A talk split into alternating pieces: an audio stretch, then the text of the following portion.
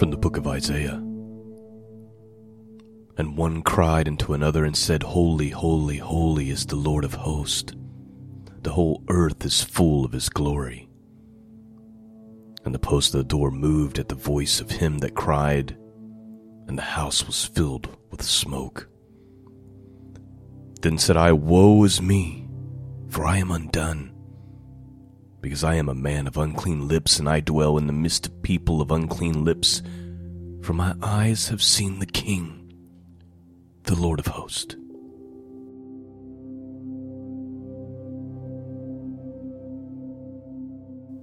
Greetings, friends, and welcome back to the broadcast. I'm Shawn. Website can be found at scriptureandprophecy.com. That's where you go to find the archives, and that's where you go to support this mission of truth. Thank you for tuning in this morning. A little bit different this morning. I just had uh, some random thoughts I wanted to share, and I pray in the powerful and holy name of Jesus that it'll be a blessing to you this morning.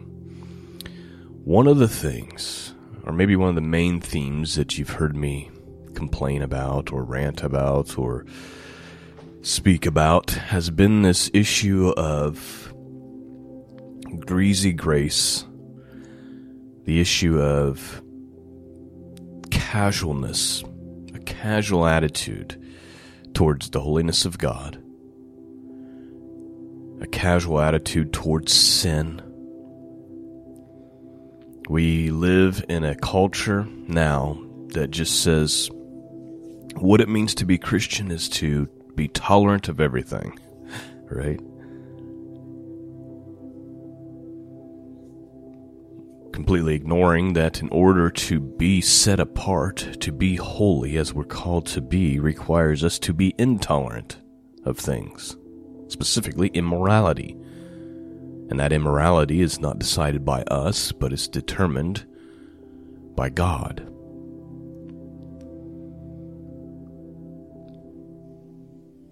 Casualness towards sin, I just find astonishing.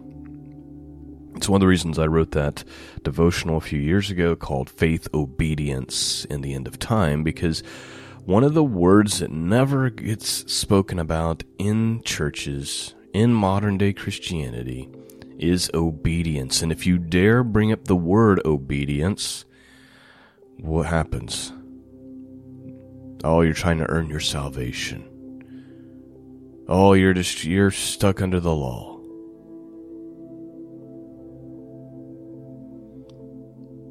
To which I respond, you know, whatever makes you feel better. I would argue this point. The closer you are to God, the closer you are to His Son, Jesus, the more aware you are and the more convicted you feel about sin the more casual your attitude is about sin and about your behavior, I would argue the further away you are from God. Let's look at an example. You heard me read it at the beginning of the episode here from the book of Isaiah. Isaiah, a great prophet of God. We could argue much closer relationship to God than probably most of us. Probably lived a much holier life than most of us. But when he sees God, when he really sees who God is, he comes to terms with who he really is and how desperate he is for grace and mercy. Let's look at this is Isaiah chapter 6. The very first verse, just seven verses here. In the year that King Uzziah died, I saw the Lord sitting upon a throne high and lifted up, and his train filled the temple. Above it stood the seraphims. Each one had six wings. With twain he covered his face, and with twain he covered his feet, and with twain he did fly. And one cried unto another and said, Holy, holy, holy is the Lord of hosts. The whole earth is filled with his glory. Please note, when we studied uh, this passage in our Isaiah study, I, I'm sure I brought this up. But as you know, that in the Hebrew language, emphasis is is put by doubling a word as an example. Uh, for example, Jesus would often say, Truly, truly, I say to you. And what he was getting at by saying truly, truly is he wanted you, the people listening, and they would have understood this, to understand that what he's getting ready to say is not just true, but it's really, really true, right? It's truly, truly. Only one phrase gets repeated three times in the Bible. Or one word, I'm sorry. Back to back to back like this. And this is the angels crying, Holy, holy, holy is the Lord of hosts. The whole earth is full of his glory. He's not just holy.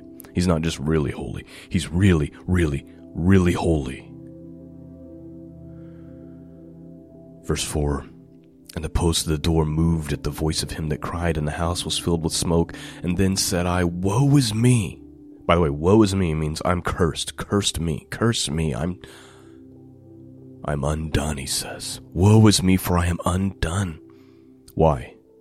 Because I am a man of unclean lips, and I dwell in the midst of people of unclean lips, and my eyes have seen the King, the Lord of hosts. You see, when Isaiah saw how holy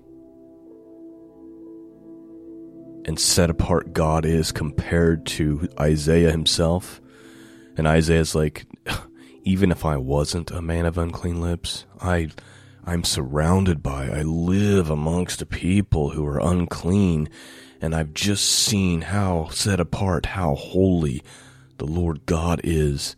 I'm in big trouble. I'm undone. There's no hope for me.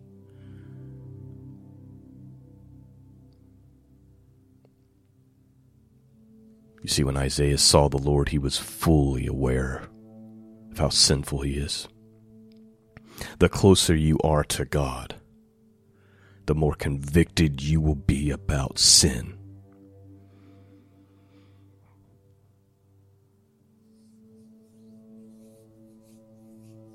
The further away from God you are, the more casual your attitude will be about sin, the more compromises you'll be willing to make.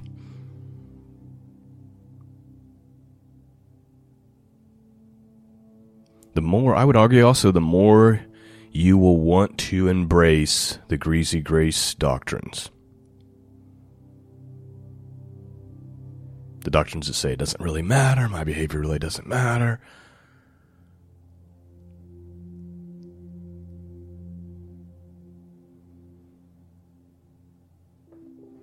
Let's look at some examples. And these are some examples I feel like I need to add to I need to maybe rewrite or do a revision or a second volume of Faith and Obedience because this generation of believers needs to understand that there is spiritual discipline and that obedience is important. But what has happened is the greasy grace movement over the last mm, 50 years, probably, has convinced Christians that they can live any way they want. They can be just like the world, and the church is not the church is not teaching be set apart from the world, but rather they're like let's be relevant to the world, let's be like the world, and then you can't tell a difference between people sitting in the pews or in the nightclub. They're the same. One might be nicer, right? Because they've been taught that what true Christian love is, is to be uh, tolerant of everything and to be really, really nice to everybody. I'm going to give three, look at three examples and we'll see if that's what's being taught by the scriptures. Let's start with Peter. I'd say he has a pretty good idea of what Jesus was teaching, wouldn't you?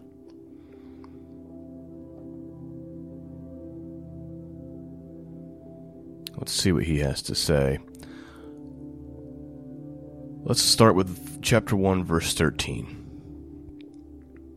Wherefore, gird up your loins of your mind, be sober, and hope to the end for the grace that is to be brought unto you at the revelation of Jesus Christ.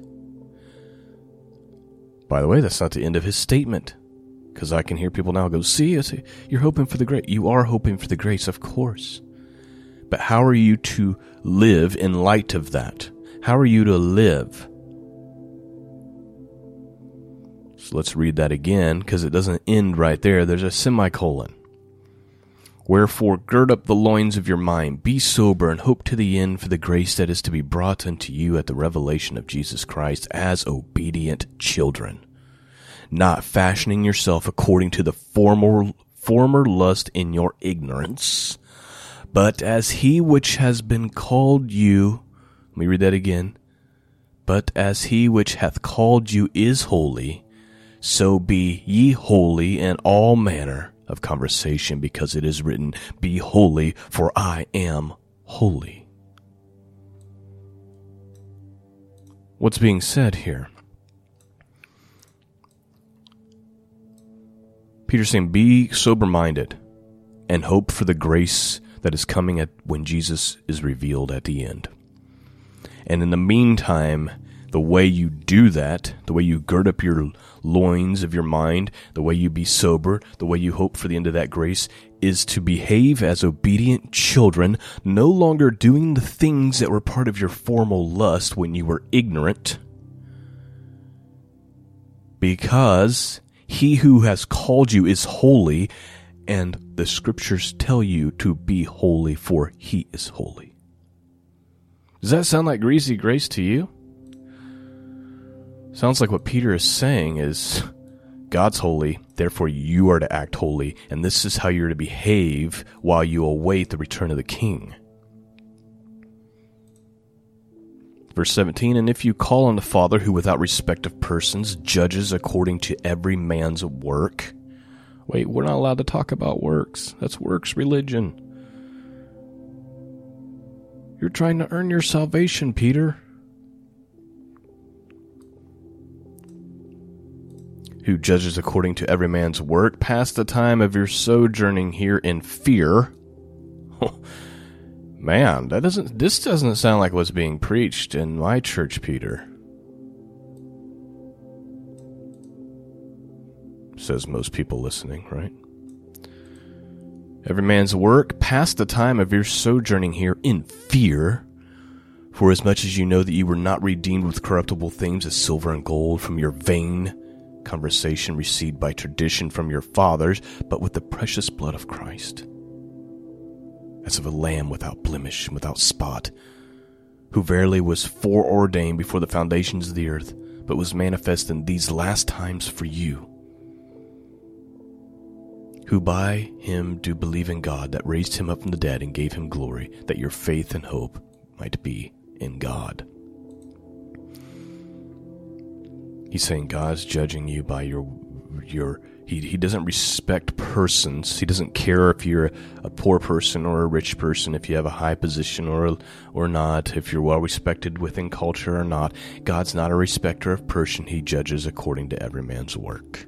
So pass your time here, sojourning here, and do it in fear not to be taking these things lightly, right? Because you weren't purchased with gold and silver, but you were purchased with the precious blood of Christ, and that should be your attitude and understanding. Understanding what it costs to purchase you, so you should live like it. That's what Peter's saying.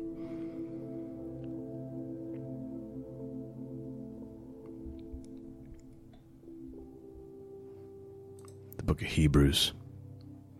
Let's read just a handful of verses here, starting with ch- chapter 12, verse 9. Furthermore, we have had fathers of our flesh which corrected us, and we gave them reverence. Shall we not much rather be in subjection unto the Father of spirits and live? For verily, for a few days chastened us after their own pleasure but he for our profit, that we might be partakers of his holiness. Now no chastening for the present seemeth to be joyous. The writer of Hebrews is talking about being disciplined by God, but grievous. Nevertheless, afterward it yieldeth the peaceable fruit of righteousness unto him unto them which are exercised thereby. The writer's saying none of us want to be disciplined by God, but it happens to us. Why? So that we would bear fruit of righteousness. Three words you don't hear anymore in Christianity righteousness, holiness, obedience. Wherefore lift up the hands which hang down, and the feeble knees, and make straight the paths for your feet, lest that which is lame be turned out of the way, but let it rather be healed. Follow peace with all men and holiness, without which no man shall see the Lord. Looking diligently, lest any man fail of the grace of God, lest any root of bitterness springing up trouble you, and thereby many be defiled, lest any be a fornicator or a profane person, as Esau, who for one morsel of meat sold his birthright. He's saying, don't be like Esau, giving it up, giving up your birthright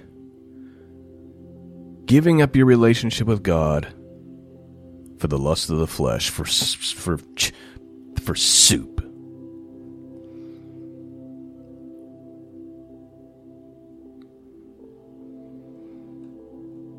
Does that sound like greasy grace to you?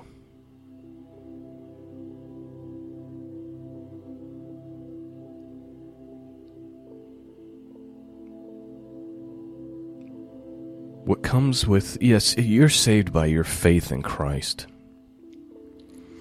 But here's the problem everyone wants a relationship and the saving salvation and the eternal reward that comes with knowing Jesus, but nobody wants the transformation. Be transformed by the renewing of your mind. Those of us who have truly believed upon Jesus, we become a new creation. Old things pass away. Behold, all things become new. The scriptures teach.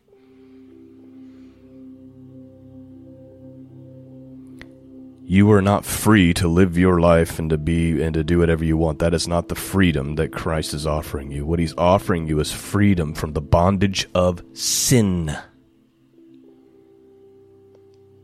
Before you were saved and the Holy Spirit was in you, you couldn't resist the temptation of sin, nor did you want to.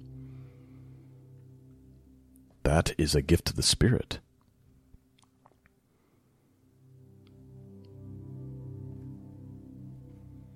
So, what do we do if we find ourselves in a situation now maybe once we were walking upright more and maybe once we were more on fire for God and all of a sudden we just we lack the motivation to want to read the scriptures. We lack the motivation to pray. We lack the, you know, we don't want to go to church. Like we just, it's all seems to be unraveling and I, it feels like my prayers never make it through the ceiling and where is God? And I feel like He's so far from me, and suddenly I'm being drawn back into the things that I don't want to do anymore because I want to live righteous and holy. What's going on?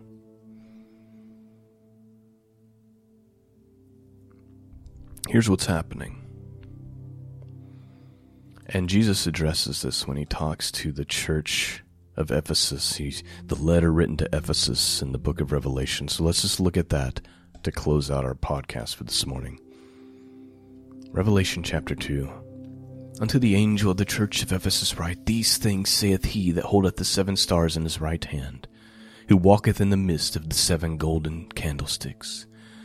I know thy works, and thy labor, and thy patience, and how thou cannot bear them which are evil, and hast tried them which say they are apostles and are not, and hast found them liars, and has borne and has patience for my name's sake, and has labored and has not fainted. So let's not overlook this first part. Jesus saying, I know your work and your labor, how you're laboring for the kingdom of God, and how you have patience and check this out. Does he does he say, and I'm so thankful for you that you guys are so tolerant of everything and, and you're so accepting of everything? Is that what he teaches? No, he's commending them for what? How thou cannot bear them which are evil. That sounds like intolerance. And how you have tried those who say they are apostles, right? You've tested them based on their fruits and determined that they're actually not pat. They're not apostles, they're liars. That sounds kind of opposite to what the churches are teaching today, but let's continue. Here's the problem. Here's why you're feeling like we just described. Nevertheless, I have somewhat against thee because thou hast left thy first love. This is the secret to why this is happening to you. And it's not really a secret because it's right here. Remember therefore from whence thou art fallen, and repent and do the first works, or else I will come quickly, and I will remove thy candlestick out of his place, except thou repent.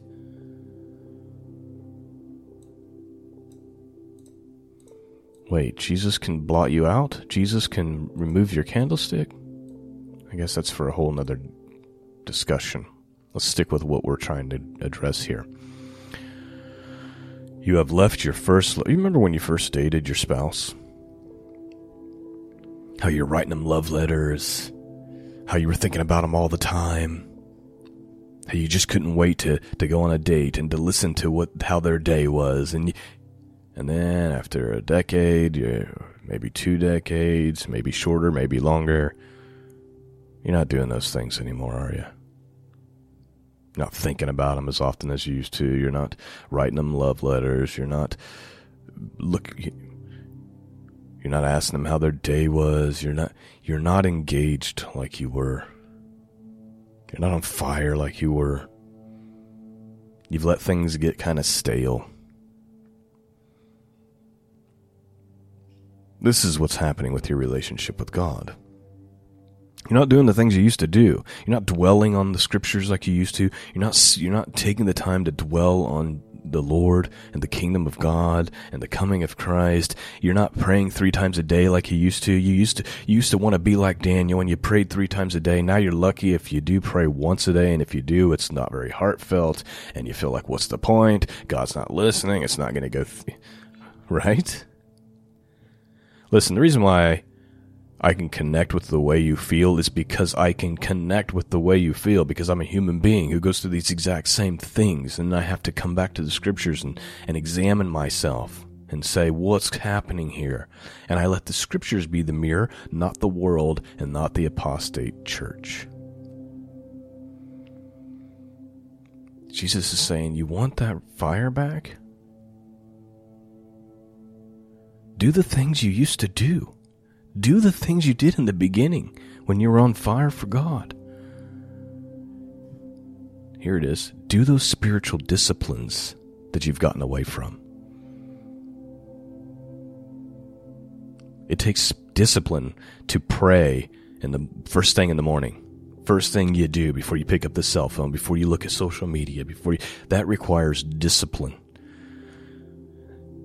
Here's where people get confused this is with anything in life, but it applies to this. Feelings and motivation are not the same as discipline. Feelings and motivation, I do it if I feel up to it. I do it when I'm motivated. Discipline does it regardless. Discipline does it whether I'm tired or not tired, whether I feel like it or I don't feel like it, whether I'm motivated or I'm not motivated. I do it anyway because I have discipline.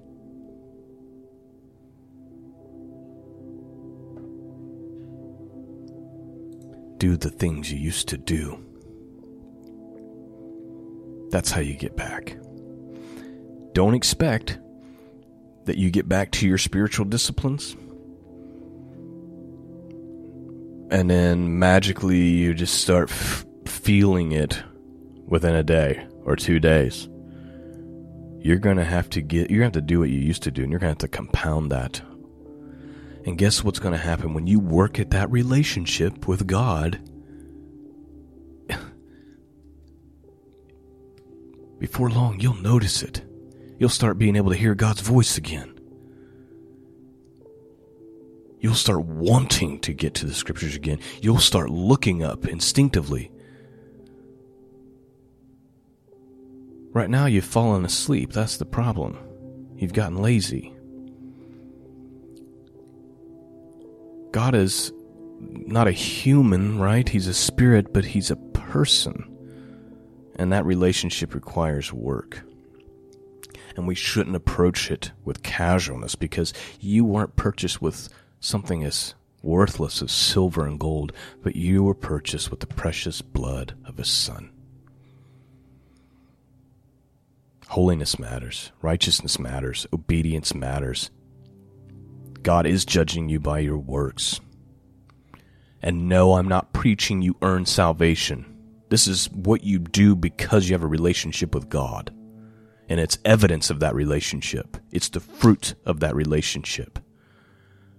So don't come at me with that nonsense that I'm preaching that you're trying to earn your salvation. I'm saying examine yourself, take a look in the mirror, and see if you really are in the faith. James says, You want to know what I believe? Look at what I do.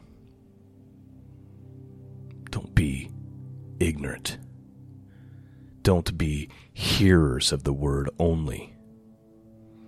Be doers of the word, not just hearers only, deceiving yourself. If all you are is a hearer of the word and not a doer, you have deceived yourself to make yourself feel better. These are the truths of the scriptures. I have to look in the mirror and say them to myself. Nothing I'm saying right now, I, I, everything I'm saying to this microphone right now, I'm having that same conversation with myself. Because I too have to come back to the scripture here and, and remind myself to do the things to do the early things. I just want to bring up one little side point here, and then we'll close. So Jesus says, Remember therefore whence thou art fallen, and repent and do the first works, or else I will come unto thee quickly, and I remove thy candlestick out of its place, except thou repent. The next verse, verse 6 But this thou hast, that thou hatest the deeds of the Nicolaitans, which I also hate. Again, that doesn't sound like be tolerant to everything, be tolerant to everyone, just be tolerant and, and be really, really nice. Jesus is saying actually you like the you you hate the deeds of the Nicolaitans which Nicolaitans which I also hate. So Jesus is like we got that in common. We both hate that. So what is that? Well, all you got to do is read down a little bit further when he's talking to the next church and you have that and you have the answer. So let's read verse 14 and 15 and he explains what it is. But I have a few things against thee, he says, because thou hast there them that hold the doctrine of Balaam, remember who Balaam was, who taught Balak to cast a stumbling block before the children of Israel. What's the stumbling block? To eat things sacrificed unto idols and to commit fornication. What is fornication? Sexual immorality. Next verse. So hast thou also them that hold the doctrine of the Nicolaitans, which thing I hate. The doctrine that he's referring to, that he hates of the Nicolaitans, is to sacrifice unto idols and to commit sexual immorality. God hates the teaching that it's okay to do those things. That's what that's speaking about right there. Sometimes you just have to read a little further, and you get the answer. All right, I'm sure there'll be a mixed receiving of today's message, and that's fine.